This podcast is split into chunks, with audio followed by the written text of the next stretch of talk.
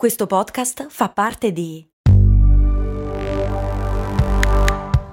Voice Podcast Creators Company.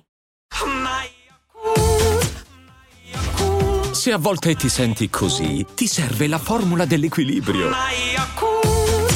Yakult Balance, 20 miliardi di probiotici LCS più la vitamina D per ossa e muscoli. Grazie a Mirko, Matteo, Andrea e Beatrice, gli ultimi iscritti a patreon.com slash cose molto umane che quindi sostengono la trasmissione. Cose, cose molto umane.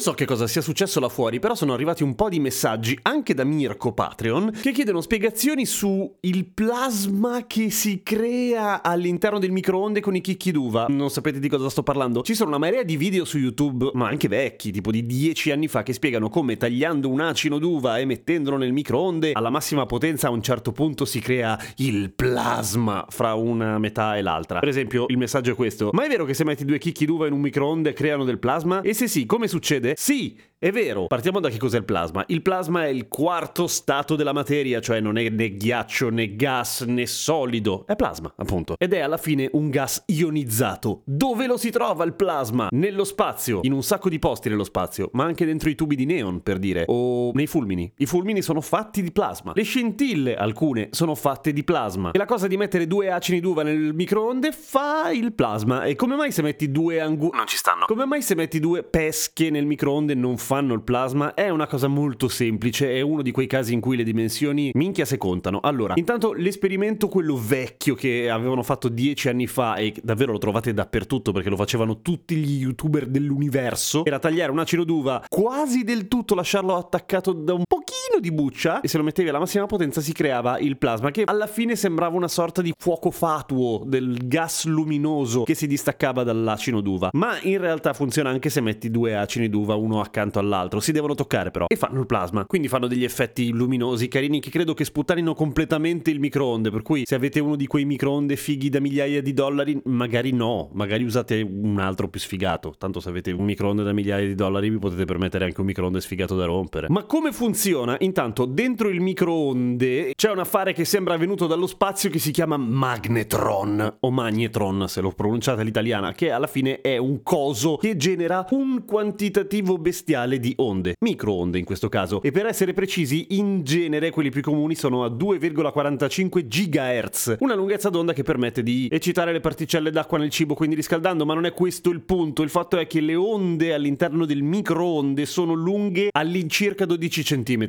E beh, sti cazzi direte voi. No, è importante perché quanto è grande un acino d'uva? Molto meno, circa 10 volte meno. Ma il fatto è che una microonda all'interno di un acino d'uva per contenuto d'acqua e densità e una serie di cose si propaga a un decimo della velocità per cui assume la dimensione di 1,2 cm che assomiglia abbastanza alla dimensione di un acino d'uva. Siamo da quelle parti lì e non deve essere proprio precisamente quella dimensione, basta che sia vicino. Cosa succede quando la microonda è grande quanto un acino d'uva quando lo attraversa? Che per una serie di ragioni rimane intrappolata dentro, anche perché l'acino d'uva, o meglio il contenuto d'acqua e insieme alla buccia, fa un effetto riflettente per cui la microonda entra nell'acino d'uva e non ne esce mai più a meno che non paghiate un riscatto. Non è vero, entra e inizia a rimbalzare fra le pareti dell'acino d'uva.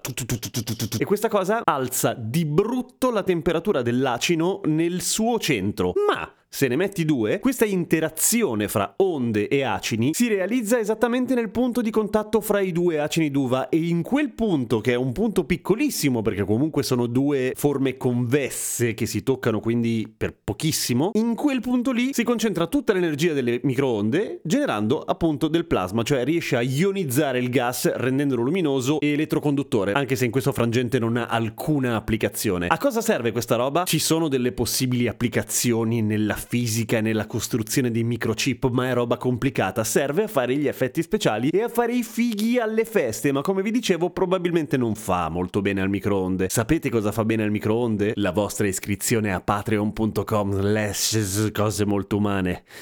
Sono un po' stanco, mi... non riesco a parlare bene. Che è un problema quando fai un podcast. A domani con cose molto umane.